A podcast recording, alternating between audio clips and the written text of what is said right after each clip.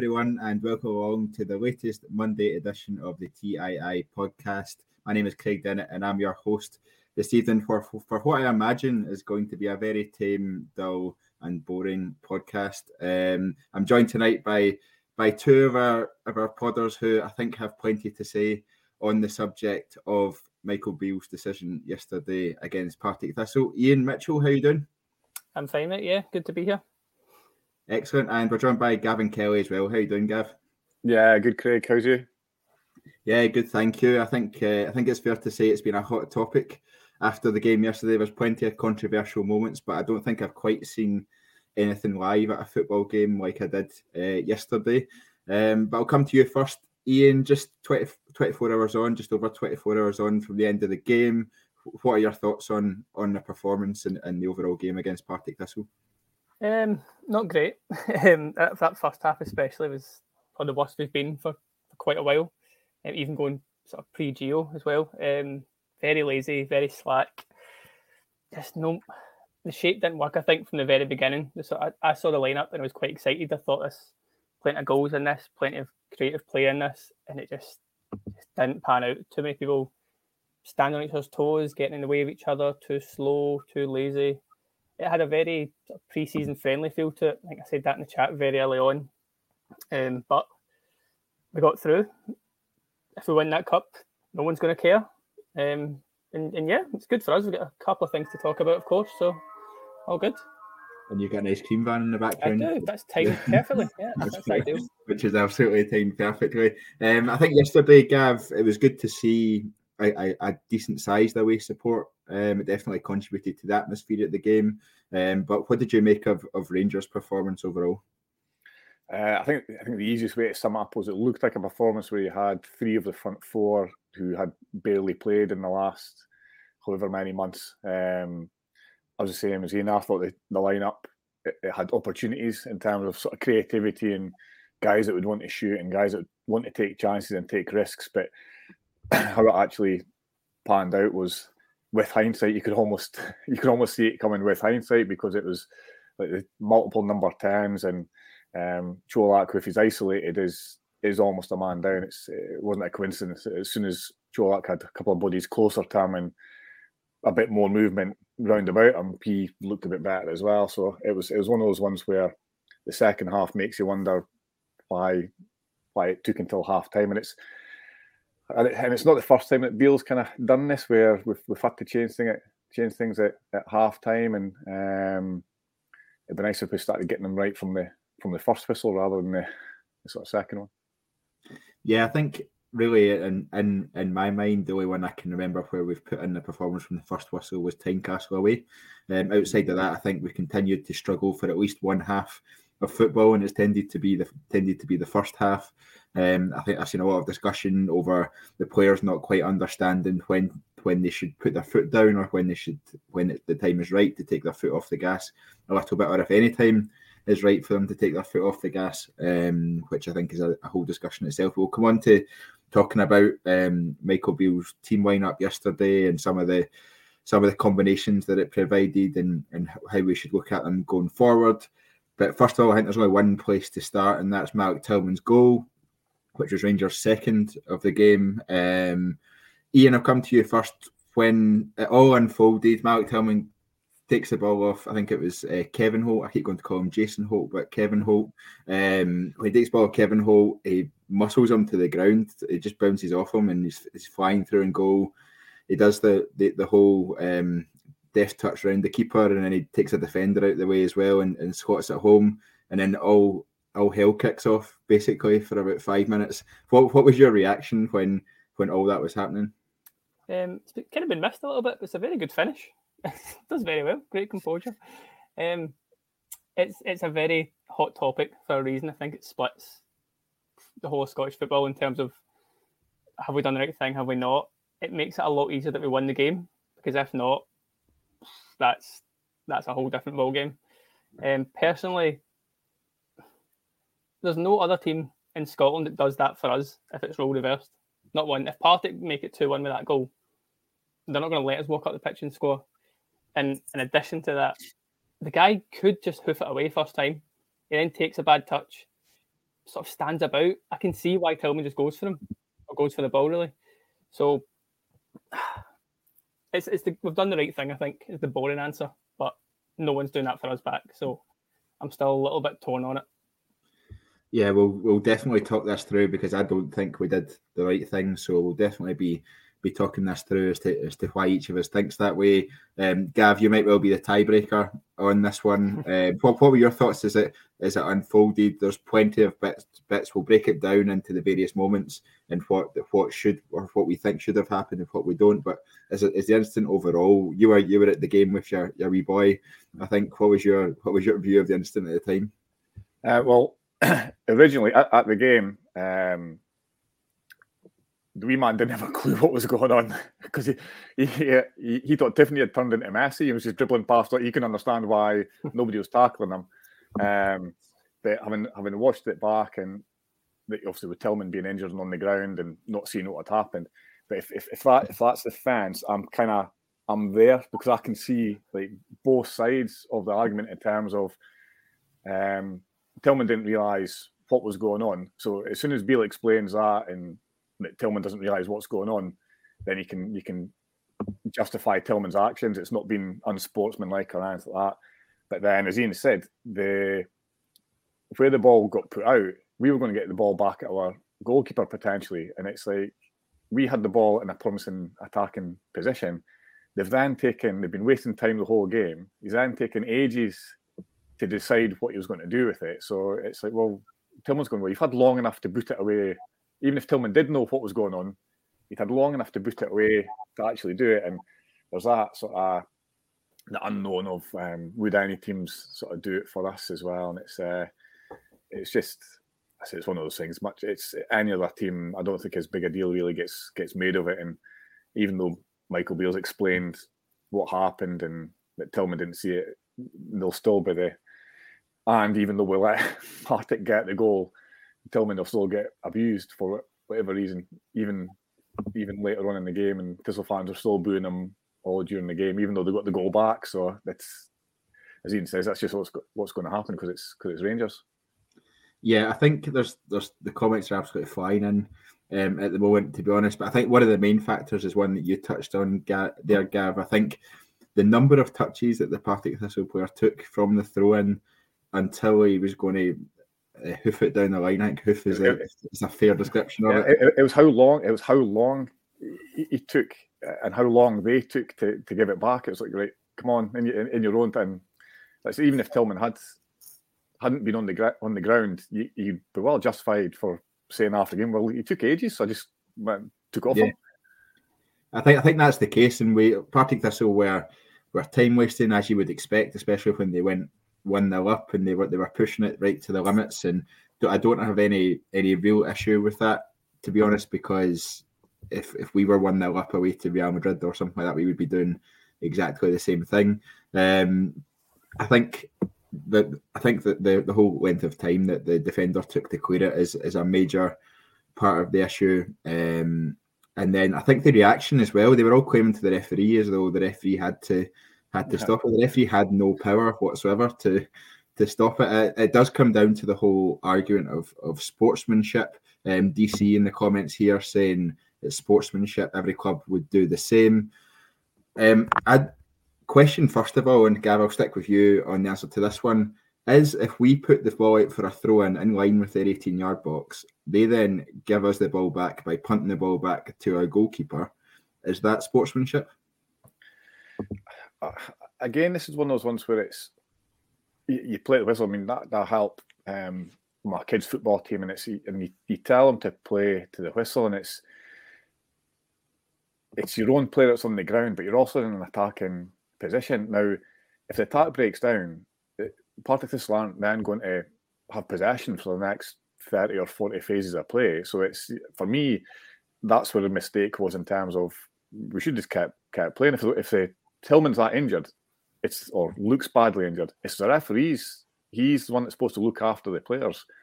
If it's a head knock, it should be automatically stop the game. But even if he is badly injured, the ref should be blowing the whistle to stop the game. So it's putting the ball out of play in the first place is where it kind of it all sort of falls down because there's always that that moral obligation of putting the ball out and then getting it back. And I said, the, the boy was looking where to kick it.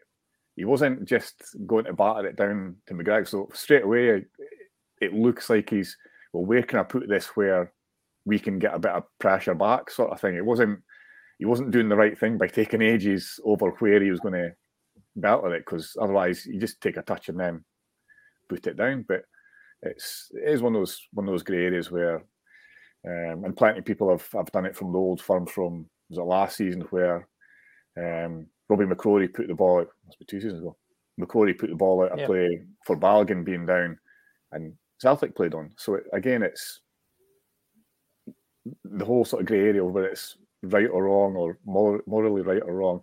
Play the whistle, and then there's no arguments then, and it's yeah. Uh, Iain Gav talks about playing to the whistle, and I guess let's talk about the decisions the referee had to make. First of all, in in, in that in that situation, first of all, um, Paul McGarrigle, doing an all-nighter. Paul McGarrigle comes in and says, "Craig, can you discuss why the ref didn't pull up for the stamp on Tillman's ankle?" I I was at the game, sitting in the club deck. I didn't see the stamp in real time, to be honest, but I did see it on the replay when watched back, and it's late and it's um it's it's on purpose. So it's deliberate. Yeah. I don't think there's any any question about that. That was the whole trigger for the ball being put out of play. I, I don't know how VAR doesn't pick that up, if I'm honest. And then play play goes on. Tillman st- takes the ball off Holt, runs through and goal and then uh, Scott's at home and he's immediately confronted by three or four Partick Thistle players. I think it's the goalkeeper that immediately shoves him to the ground, but it might be might be the centre half. Um, but but Abscotty, the, the the guy Abscotty um, annihilates Tillman pretty much, and just he's on the floor before he knows anything about it. Um, is is it? But the referee, a whole commotion uh, started and there's all handbags for a little bit, and then uh, the referee books Borna Barisic for some reason, who was actually one of the peacekeepers. peacemakers, and uh, then uh, one of the Partick Thistle players, and does nothing else. It, it, it seems absolutely bizarre that that's that's the outcome the referee had from from all of those um, opportunities. Does it not? Yeah, totally. I mean, right at the very start, as Paul says, that tackle's a shocker. like, there's no doubt that that boy's went to do him he, he doesn't stand on his ankle, doesn't to then hold it for a couple of seconds as as you see happen. That, that's a red. The fact that the ref doesn't even get asked to go and look at it makes no sense. Uh, but as you said, he's, he's just picked two players in the end to think, I'll book you, I'll book you. Borna, as you say, has been one of the sort of less aggressors. I think Roofe was trying to batter about five people at once. How he's not got a card, fine by me. But the ref is just, I think he's turned around saw the first two people and thought, right, bam, bam try and cool it that way. You know, he's just done a bit of guesswork there, but it's what you expect from, from Scottish refs, isn't it? It's standard. Yeah, so it's uh, uh, that was that was baffling to say the least. But the, the, whole referee performance was was baffling if we're if we're really honest. From the the Partick Thistle penalty, yeah, through, I can't even talk about that. That's... Yeah, through to that instant, through to um, the time wasting, uh, the whole thing was was just a shambles from start to finish. If, if we are honest, even the penalty we got was a shambles. Um, it was well outside the box. But going back to the instant, Gav, I think Tillman puts the ball in the net, whole melee at the at the goal mouth. We are the referee. Everyone's like, can the referee chop that off? Everyone's trying to remember what the, the rules of the game are in the stadium. And like, can can the referee do anything? Can VAR do anything? Can um, is the referee even given the goal and what's going on? I think those were all discussions that were happening around me. Everyone realizes that the goal's given, that's that. And then we see um, Thistle players still going mental. We see um, Michael Beale call over James Tavernier, has a very quick word in his ear. I think James Tavernier must already knew what was happening or, or what he was going to do. And they instantly let Partick Thistle run the full length of the park uh, of the full full length of the half. Sorry, Allan McGregor's clearly raging about the fact that he's been made to do this, um, and the Partick Thistle player swats the ball into the back of the net. Um, Gavin, oh, you, you said you're on the fence. I'm personally the opinion that we shouldn't have done that. Iain says that it probably was the right thing to do. What what can you give both sides of, of your argument, Gav? I guess in terms of why you think we should and shouldn't have done it. Yeah, at, at the time, like I said, I was I was fuming because I thought, as I said, the amount of time that the Partick player took to clear it, I was like, right, it, it's fair game now. It's the ball's been in play for a few seconds now. Right, you've had your chance and fair game. But um, the flip side of that is obviously because we think he was going to give the ball back to us, and well, technically Tillman's clean through as soon as he tackles him. That it, it maybe wasn't fair if we're looking if we're looking to be, be wholly honest, but it's um it is one of those. I don't think there is in this occasion. I don't think there is an actual black and white answer. In, in fairness, I think it's how you how you see the game and and how you how you judge a, a, situation that you've got you've got no idea of really knowing what other teams would do. Would Partick do it for us? We've got no idea because it's never it's never happened, and it's it's the sort of thing that it happens that rarely that um, it's basically on your on your emotion and and how much you think the Partick defender was actually going to give us the ball back, or if he was he was looking for a teammate close to a Rangers centre half goal, we'll try to give you it back. But um, no, it's it's one of those ones. But it, it was a good it was a good finish though. I said I, don't blame Tillman. That first of all, I don't blame Tillman for what he did, whether he was injured or, or not, or if, whether he saw it or not. I don't blame him for what he did because he's he was thirty yards away when the ball got thrown in so that shows how much time the Partick defender had to make his decision what he was going to do with it. So that's that's where I am.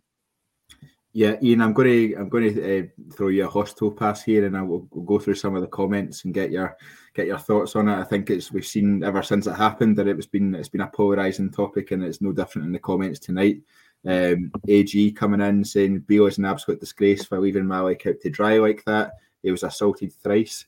So not often you see the word thrice written down. Um, first, the attempt at breaking his ankle, then the goalie in the centre half. We then look at um, Crawford Hume, former podder with TII. Beale was 100% correct. If we if we hadn't done that, we would have been slaughtered by the press, saying that no one would do it for us as a red herring. Uh, no one knows that for sure. Um, Ross Chalmers, fellow fellow podder, says seen a few asking for Michael Beale to lose his job over this. And if you agree, um, Iain, try and break that down for us. um, whoever's saying Beale should get sacked, that's a bit bold. Um, not not seeing where that's coming from, to be honest. I think an interesting part of it is that it Beale sort of explained it's because it's Tillman. He doesn't want him labelled with that. Obviously, he's such a angelic guy. Doesn't have like doesn't seem to have a bad bone in his body. It's interesting if it was I don't know Arfield, a guy later in his career who'd scored that goal would Beale have still been so open to giving the goal back? Might have changed things because, as a few comments said, Tillman would have been labelled with that. You know, this was career, but for a long time in Scottish football, called a cheat chance coming from this like different stadiums and stuff. Just things that he doesn't need to happen. Um, so, like I say, if it was another player, might have changed the scenario slightly. Um, but no, I said at the start, I think we've done the right thing. I think Beale's done the right thing, albeit at the time I wasn't ecstatic about it. Um, I saw a couple of people as well saying about how Tavernier shouldn't have just accepted Beale's. I mean, how, how he's not going to go against his manager, is it? It's the worst look a captain could possibly give, I think, in terms of like authority and things like that. So, no, I think it's it's played out a little frustrating, but probably for the best. Sadly. Yeah, I, I, see James Tavernier getting quite a bit of stick in the comments, Gav um, Curry Muncher, who after nine months of watching every single podcast we do, finally followed us on Twitter today. So big shout out to Curry Muncher for finally taking that that leap. He must he must now finally trust us. Um, says that uh, was, was not surprised to have accepted it. Weak individual. Um, AG says uh, exactly weak-minded and a loser. Kamara too. These these all seem a bit harsh to me. I, I think uh, I don't think James Tavernier is is, is to blame for any of that. He's, he's got a lot of deficiencies in his game at the moment, but I don't think that decision yesterday was was anything to do with it. It's it's, it's interesting how polarizing this topic has been, Gav, isn't it? Yeah, that's the thing is we're fans. We're allowed to be emotional and sort of base our decisions on on the motions of whether we think other teams, and I think that's what it hinges on is is the the belief or or or lack of, of whether or not any teams would do it for. me. Crawford's right there. We've got we've got no idea whether a team would do it for us or us or not. Um, we can have our own ideas about certain teams might do it for us and certain might not. But a lot of that comes down to Michael Beale as an example, um, who, who who comes across as being a, a, class act. And you think about all the players that have, that have with all seem to love him, and he's highly rated in the coaching fraternity as well.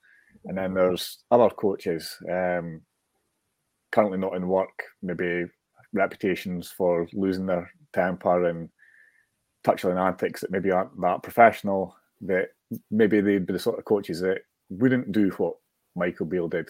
One that maybe worked at a team not far from our own, not that long ago. that is maybe the sort of person that, that, that wouldn't tell his team to give another team a goal back. But Michael Beale's right. It's it's he's done. Um, he's taken the decision out of the players' hands, and and he's the one that's that's that's made that call. And it was also noticeable to a certain extent that we seemed to up our the players seemed up the tempo after that, almost as if to like, because they were raging that they'd have to they'd have to give that goal. So. Um, which maybe I was going to say we should maybe give teams cheap goals every week, but we seem to do that um, already. So. I don't know for that this season. I, I, know. um, Iain, I think one of the one of the criticisms I've seen levelled at, at Michael Beale is actually um, he was weak in doing what he did, and he was pressured. If he would have felt pressured into it, I actually think the opposite because we, by giving the goal, we've had what 15 minutes plus stoppage time left. At that point, it was two each against Partick Thistle at home in a game you're expected to win. Anything could happen from that point onwards if it goes into extra time, if it goes into penalties. I actually think Michael Beale was an, it's an incredibly strong decision um, from Michael Beale what he did, given especially given the the reaction, which I can only imagine would have arrived had we subsequently gone out of the cup. Um, what are your thoughts on, on that take that, that it was a, a weak decision from Michael Beale? Yeah, I'm with you. I think it's very strong. Um, not only for the fact that getting to a Partick at home would be very embarrassing, but for how important cups are for Michael Beale this season, given how he's come in the league position, being quite a bit behind plus what happened under the Gerrard era and the lack of cups we won.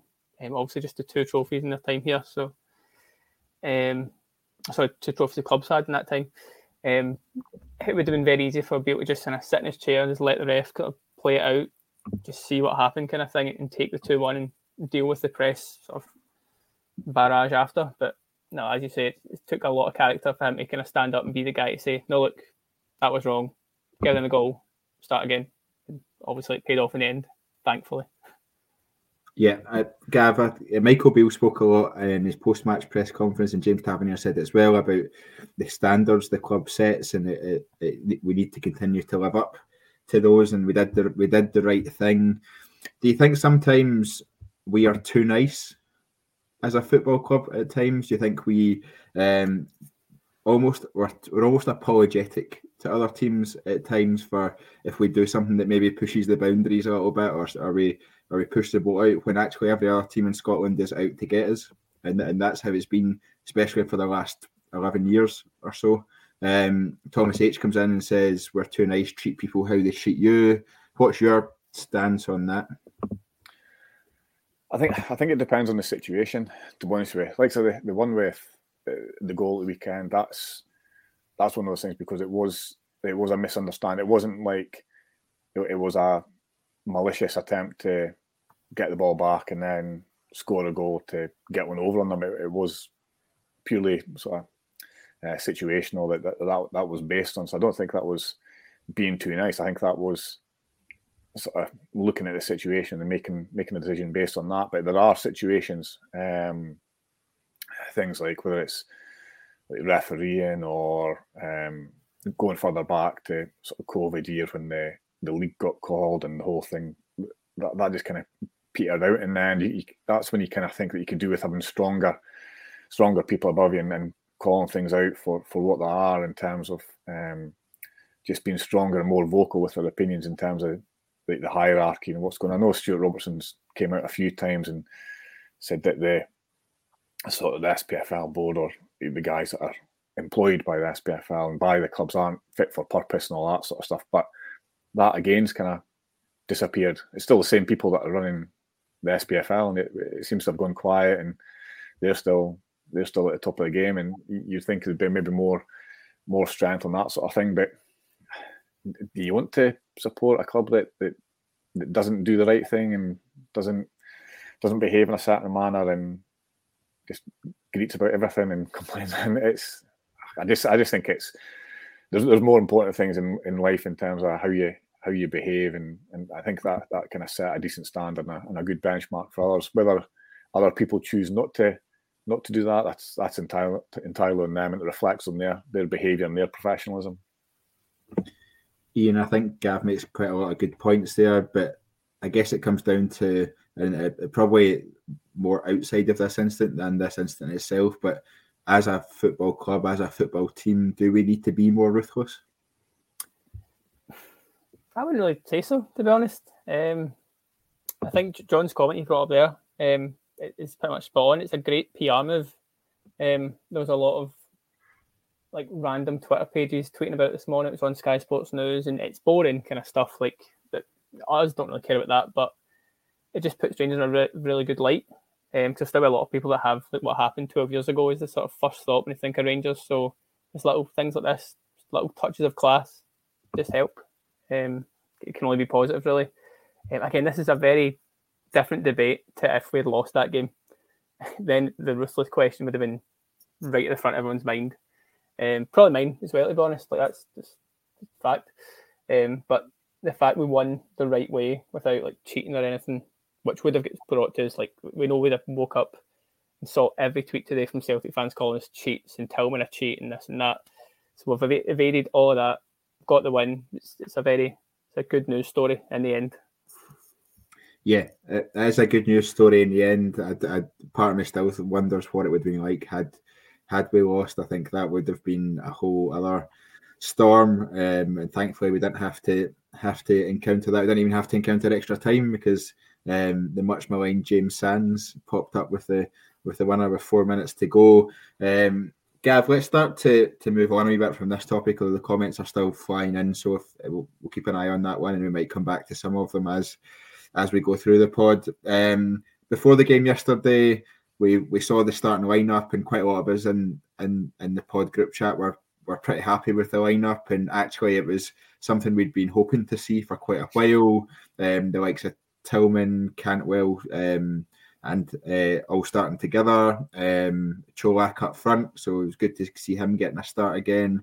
It seemed like a, an attacking lineup with with uh, Nicolas Raskin in there as well. Um, James Sands at centre half was maybe a bit of a a bit of a surprise, um, especially I think ahead of Leon King, who, if we're, I think the, the, the general consensus amongst Rangers fans is that that James Sands will be going back to New York City at the end of this season. Um, so actually, would we have been better given Leon King um, some more game time. What do you make of, of of the starting lineup? I think Michael Beale admitted afterwards that actually it was the wrong team um, that he picked, just because from a, a cohesiveness perspective and from um, I, I, guess how the team gelled together and how they played, especially in that that final third.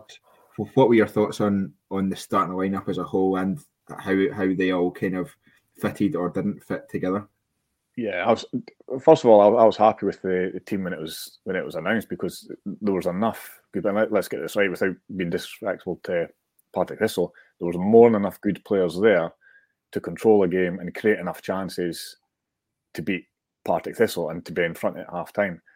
But on the preview or sort of team selection that, that I uh, pre match, I wanted us to go strong to start off with and then change at half time because you've got five subs. So make her have to change at half time.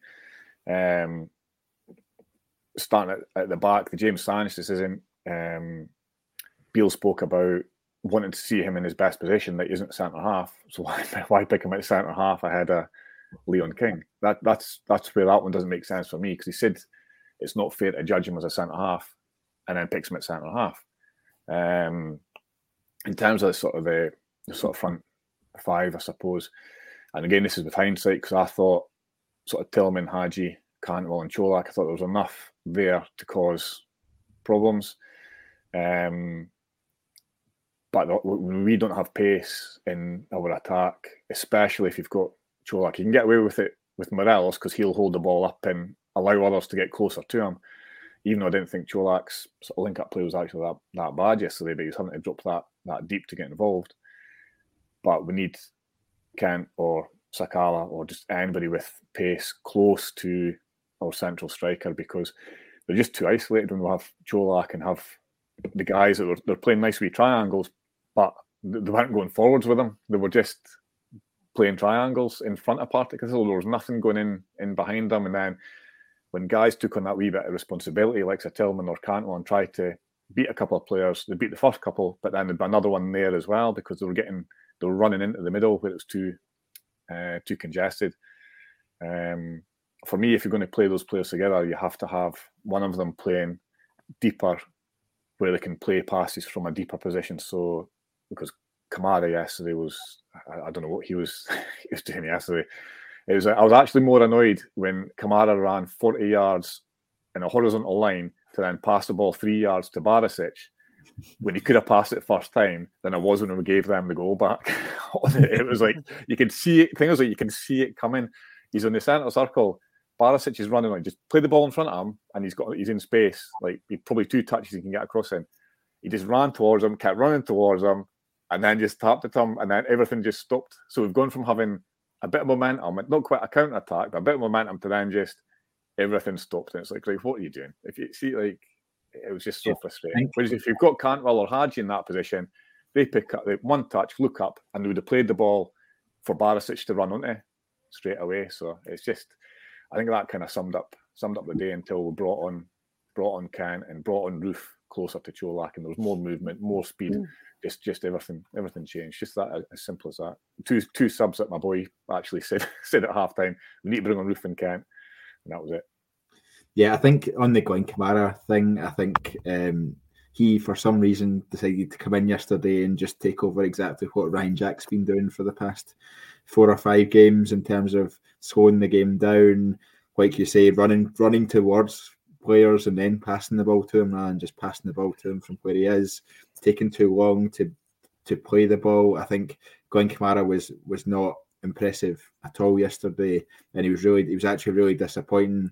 On the other hand, Nicolas Raskin in that in that midfield beside him, I thought was incredibly impressive, and really put down a marker for for what for, for what he can offer us. And I actually thought his play in and around the box was was really good as well. Uh, but he was fizzing the ball into every player.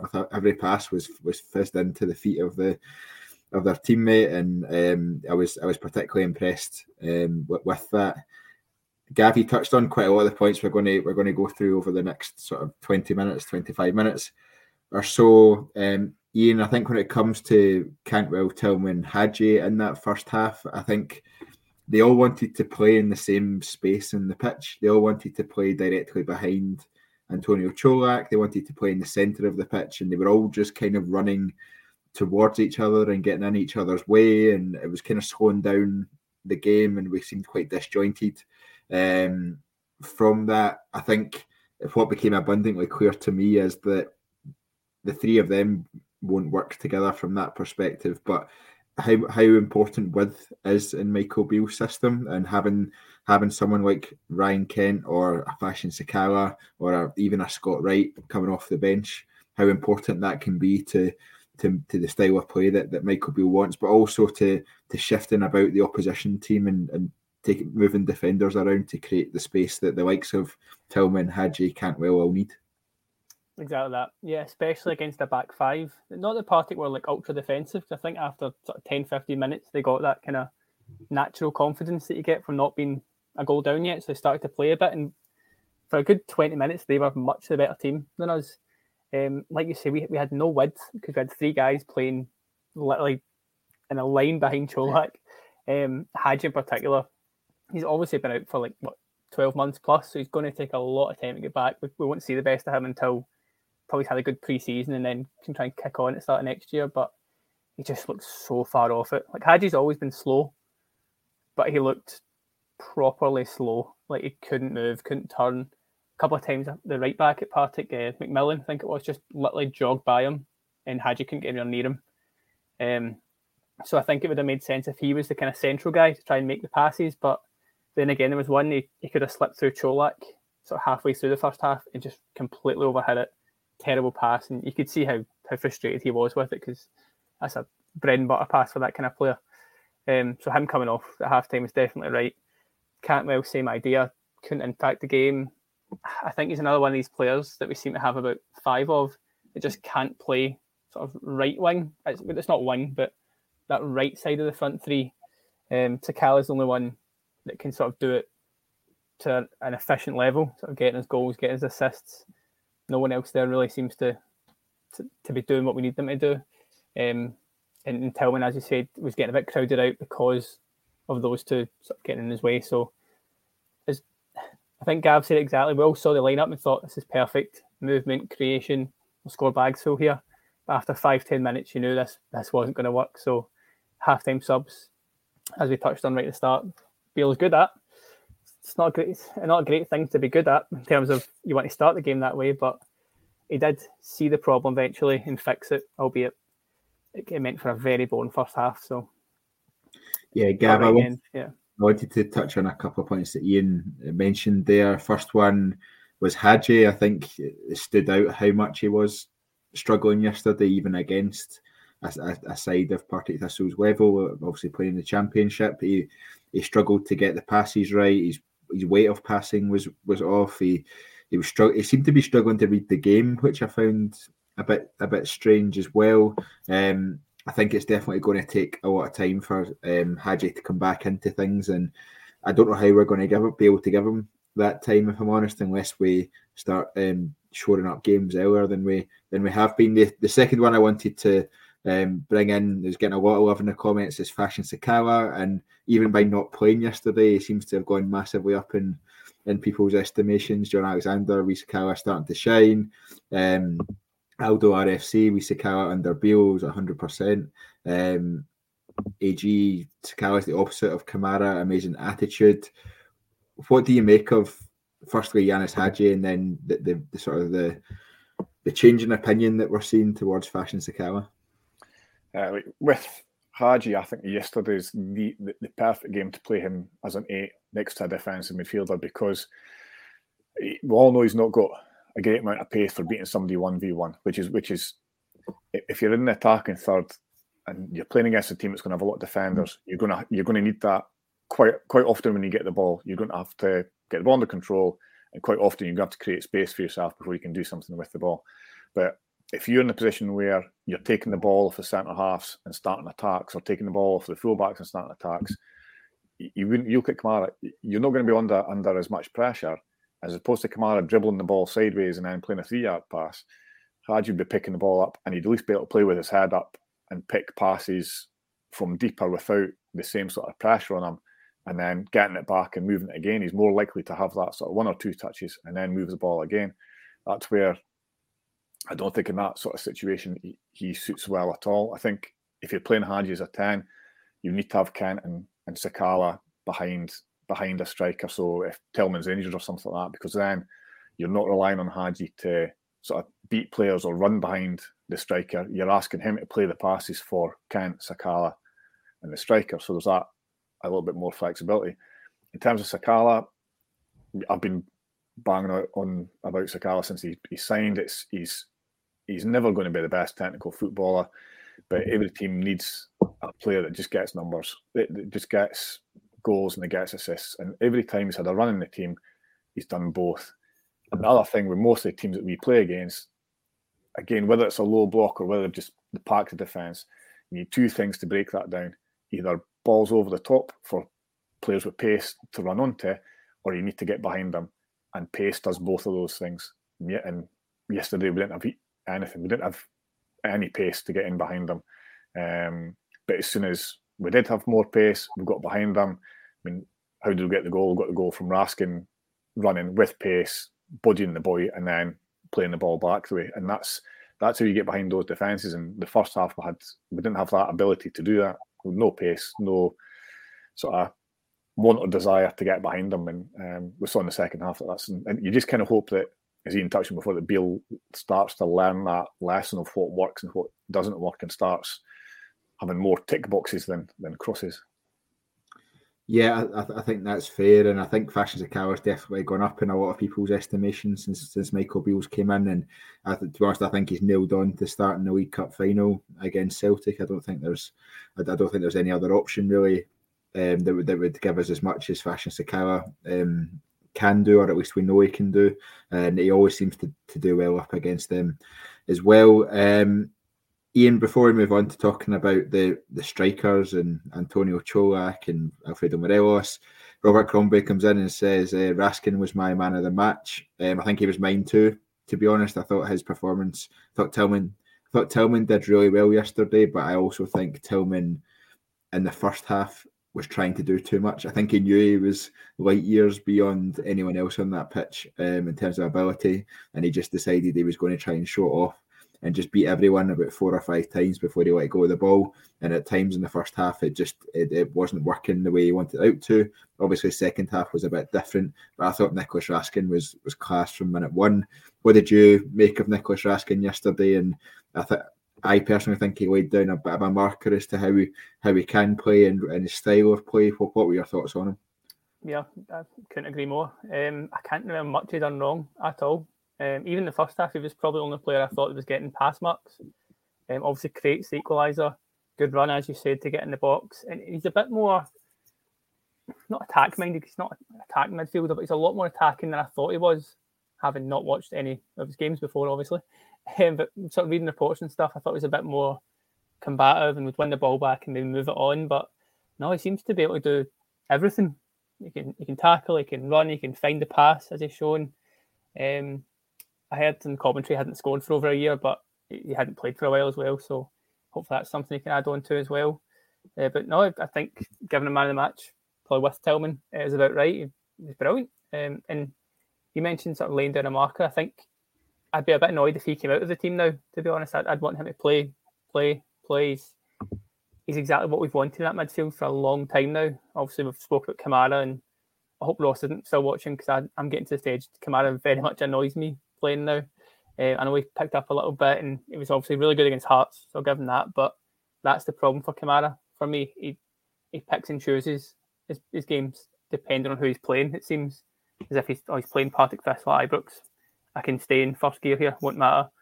Whereas if they go into Tynecastle or a lot of the European games last season, anyway, um, he was vital in that run. So I think Raskin is now the nailed on centre central midfielder. It's just a case of whether it's Jack, Lundstram, or Kamara with him, probably depending on the team. So now I was well impressed. Yeah, Gav, you're you're a strong proponent of Nicolas Raskin. You have been since he was first linked back in the summer.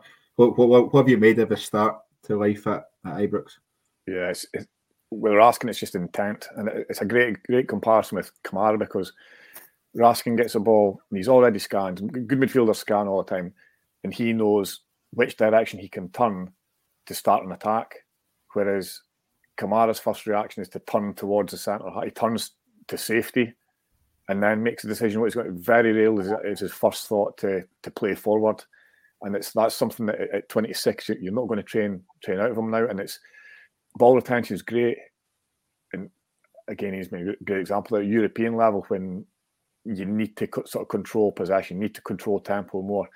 Um, whereas playing in Scotland, it, it's not so much about that. It's more about when there is an opportunity to attack, you take it as quickly as you, as you can because as soon as a defensive set, it makes it harder. And Raskin's first thought, whether was through passing or running or playing little one twos, and there was a few really nice sort of interchanges. The goal is a great example of it, where again he looks really sharp, and, and that's like Lundstram, Jack, and Kamara have all got qualities. They're all good at certain things, but not, you wouldn't say any of them are sharp or any of them are particularly quick. Kamara can be fast, but again, it's he doesn't use it.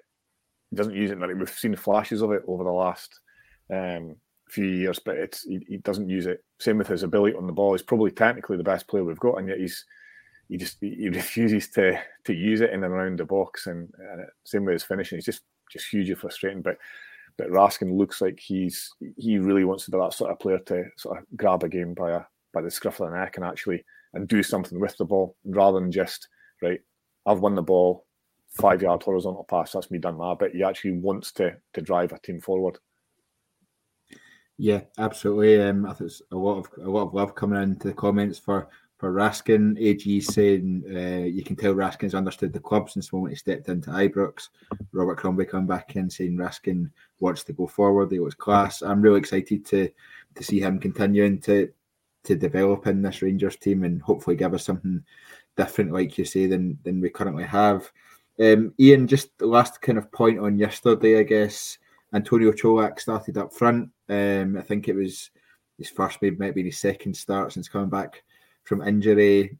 At half time, Partick Thistle had had five shots, three of which had been on target, and Rangers had had four shots, none of which had been on target. And I can't actually remember any clear cut chances that we had created in that first half. And um, with Antonio Čolak leading the line, it's not the first time we've seen halves like that when Antonio Čolak struggled to get into the game. And I do understand the um, the argument that Antonio Čolak is the type of striker that requires service, and he, we aren't giving that to him. We've already spoken about Hagi Tillman and Cantwell struggles in that first half.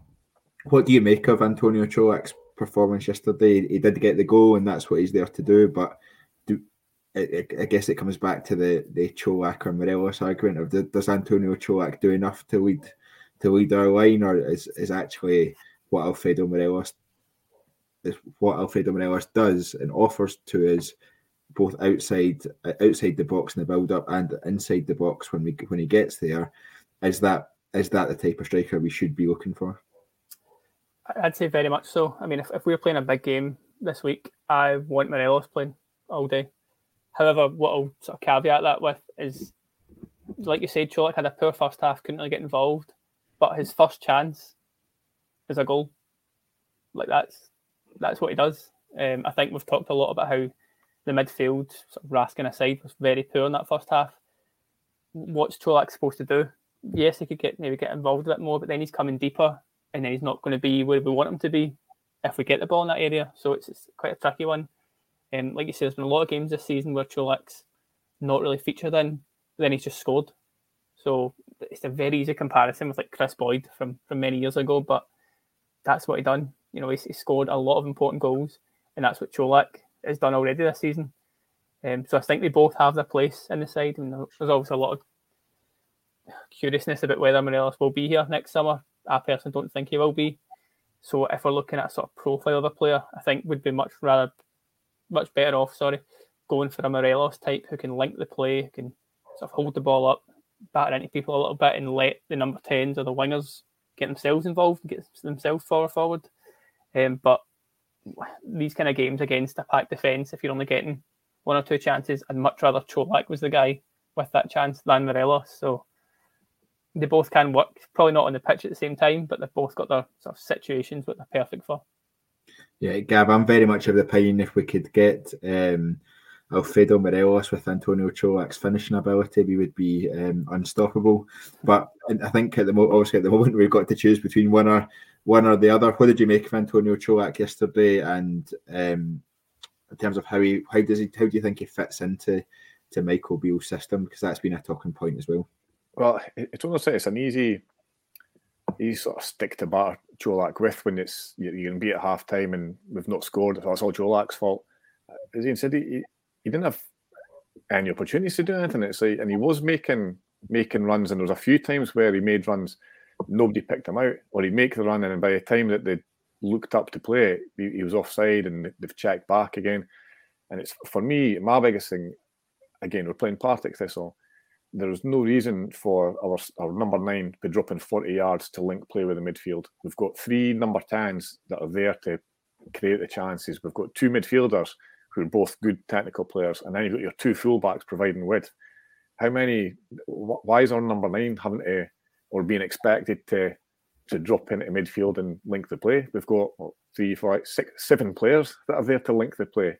Why why is Čolak getting the criticism for not not doing that? And then second half he gets his chance and he scores. It, it's he's there to, for that for that reason. It's the other players that were were failing to do their jobs in the first half that led to sort of the criticism for for Čolak in, in my opinion anyway. And it's um, I'd rather always have a player that that is more likely to score goals playing in Scotland. And that's where, as soon as Kent came on, as soon as Roofe came on, there was a bit more pace and movement round about him and guys going behind him, which led to us getting that getting that goal. So it's certainly the first goal anyway. So it's uh, that's that's where I am on sure. Like there's certainly a place for both of them in the squad, but I still think there's there is a hybrid, a combination of the two out there if we've got decent scouting. Yeah, I think I'm very much a, a big fan of Antonio Čolak, and um, I think his finishing ability is phenomenal. I think um, the, the his contribution yesterday in the first half was probably a bit off. Um, and he might well be just getting up to speed after his injury, and there's all those kind of factors to to bring into it as well. Um, but I think I, I, do want to see more from Antonio Čolak, and the more that I see performances like that first half drop in from him, I um, the more I, I turn to start to think actually should we offer Morelos an extension to his deal, and then a big part of me is like actually Morelos' time's up, so really the place to the place that we need to get to is to be almost embrace the new striker that's going to come in or that we hope is going to come in and, and take it from there. Um, I've got about five or six minutes left, um, so let's go through some of the some of the rest of the news from today. Obviously, we've been speaking about the Scottish Cup tie against Partick Thistle. The draw for the next round was made about five thirty, um, and I think it's safe to say, Iain, we got a, a favourable tie um, in the draw. So the men's quarter final draw. So Darvel or Falkirk versus Ayr United. I think Darvel, if it get, if it gets to become Darvel versus Ayr United, that could be a very tasty tie down there. Um, Hearts versus Celtic, Inverness Caley Thistle versus Kilmarnock, and Rangers versus Raith Rovers. Iain, I think, uh, albeit we we had our struggles yesterday against Partick Thistle. I think if Raith Rovers at home was probably uh, one of the more favourable ties that we could have gotten in there. Absolutely, yeah. I was, I was going to say it's um, it's a pretty easy draw on paper, but we saw what we done yesterday, so I wouldn't bank on it just yet. But no, it's it's a very very favourable draw, um, which feels a bit. I, I, don't know. I didn't expect that. I don't know. Just had this little feeling that we were, we were going to get the Tynecastle away trip, where an old firm was going to come out. So more than happy with how that's panned out. Nice. Yeah, Gav, Iain used the word easy there. I'm not going to use that word because um, it could very much come back to bite us. But I think it's I think it's um, obviously gives us a really good opportunity to progress through into the semi final. And like we spoke about earlier, the cup competitions are, are vital for us this season, and we need to at least be, be getting to the final of these and winning, lifting at least one, but but two would be two is obviously the aim. Well, well, that's it. The I think almost when you look at the teams that are left in it, shy of Hearts or Celtic, home or away, we'd have to have a word with ourselves if we got knocked out of of And that's not being arrogant. It's budget, quality of players, players have signed, the players we've got coming back fit again. I think the only one you would pick out of that and not fans who'd be Kilmarnock away purely because of the, the pitch and you know what you're going to not going, what you're going to get down there. But the it, almost the highlight of all was the Hearts Hearts Celtic one. I think that's I'd, I'd love that to be a Friday night game. I think that would be Tynecastle on a Friday night, absolutely packed. That that'd be some game. I think that'd be, and that's probably outside of us. I think that's probably probably the only sort of real sort of challenge that they, they would get. Um, when you look at the other teams, it's great. There's going to be a, a, a smaller team. Obviously, you've got Darvel United and, and uh, Falkirk. One of them is going to be at Hampden because um, they're going to make they're going one of them's going to be in the semi final, so that's going to be great for great for them. Um, but I think it's all round it's quite quite a good draw because Inverness against Killie again that's not that's not a shoe in for for Killie either. So it's um, it's, a, it's a good draw all but it's a it's a really good one good one for us in terms of you just want a home game. Um, and hopefully Beale realises that he needs to go with strong first, and then make the change at half time, and then everybody will be happy. Yeah, I, I can't see it as having anything other than a 4 p.m. on Sunday kickoff, unfortunately, for it either, which is um, which is an absolute nightmare and was I didn't particularly enjoy. Yesterday, just to round this off with some some um, news that that kind of came out of the club today. So Alex Lowry, there was a lot of questions yesterday about um, why he wasn't in the squad. At least um, a lot of people wondered if he would start. Um, turns out he was he got injured um, in training on Saturday, and he left the training ground in a moon boot, um, and he's going to get a scan. So that doesn't sound particularly good. Um, and I believe he was uh, reports are saying that he was in line to start yesterday as well, which I think would have been would have been interesting. And I do wonder if that would have would have changed anything in that first half yesterday if if he'd been in there. Um, Scott Arfield is apparently also um, struggling a bit with, an injury, um, which is which is disappointing to see. Um, Gav, I know you follow the, the B team quite closely, and Iain, I know you're, you're the same, but I'll, I'll come to you in a second. But it's, it's um, Alex Lowry doesn't seem to be getting much luck at the moment, does he? No, he's, he, this season's almost a write off for him now. I mean, at, at beginning of the season, I wasn't happy that Arfield got a new contract, I'll because I thought let Arfield go and give Lowry his minutes because I think he showed enough at the end of last season that he's got that potential. Um, probably to start 20 games and then come off the bench in, in others. He's obviously then had to, came back from pre-season or into pre-season not fully fit, struggled with injury. Then you got the the horror tackle that's done his ankle. If he's wearing a moon boot, I mean, for all we know, he's done. He's obviously still either had an injury, a reoccurrence of that sort of injury, or um, something else. But if he's if he's getting sort of that sort of treatment, this sort of stage is, is injury, then it's, it's probably not looking likely that we'll, we'll see much of him, especially with the players that we've now got now got in. Um, it'd be nice to see another number ten starting yesterday. Um, however, he did finish the last was it last game or the game before playing at number eight. So it would have been interesting to see who it was that he was going to he was going to replace. If it would have been Kamara, that would have been quite interesting because Lowry does have that ability to to dictate a game from deeper. So it would have been would have been an interesting one to see. Yeah, Iain, I think um, Scott Arfield will be missing injured at the moment as well. I've, I've not seen how long he's he's out for or what the injury is, but I think um, I think that that's uh, an option that we we want to keep having off the bench. Albeit I don't think he, he, he shows very much when he starts games anymore. But it's a uh, it's one that I would like to see him back by by the League Cup final at the latest. Absolutely, yeah. I mean, I think we all saw what done at Aberdeen. Um, if there's one guy in that bench when you're a goal down, you want to bring on it's Arfield. Albeit I never want to see him start a game of football for Rangers again because I'm sick of that one. Um, but no, off the bench, all for it, um, especially if Lowry's now out. Um, he's sort of, as you say, as uh, Gav touched on, very similar players. I'm in agreement with him. We probably should have let Arfield go to bring Lowry on a bit more, but at this stage, no, I, am hoping Arfield isn't too bad. Obviously, same for Lowry, but if he's in that famous moot boot, it's not going to be great, is it? No, I don't think so. Final bit of news today was that the RYDC have made another huge donation to to the youth teams at Rangers, four hundred thousand pounds, I believe it is, which takes them past ten million pounds worth of, of money raised um, since 2002, which is a, a phenomenal amount of money um, that is going into to the youth setup, and um, they deserve every every congratulations coming their way for that one. Just past the hour marks, I think that we'll round off there. Um, Iain, thanks very much for joining us. No, thanks for having me. Pleasure as always, mate. And Gav, thanks very much to you as well. Enjoyed that. Yeah, great. Thank you very much. Cheers, gents. I do. And thank you very much, everyone, for listening. Um, please remember to subscribe to the TII podcast on YouTube. Please remember to, to like the video if you enjoy our content. That helps us out massively as well. And toggle on those notifications so you get an email every single time we go live. In terms of what's coming up for the rest of the week, um, I believe it's Kyle in the hot seat for the Wednesday bulletin, and then we'll be back post match after the Livingston game on Saturday before our, our flagship show at, as normal at 8 p.m. on Sunday night. Thank you very much, everyone, for listening. Until next time, goodbye.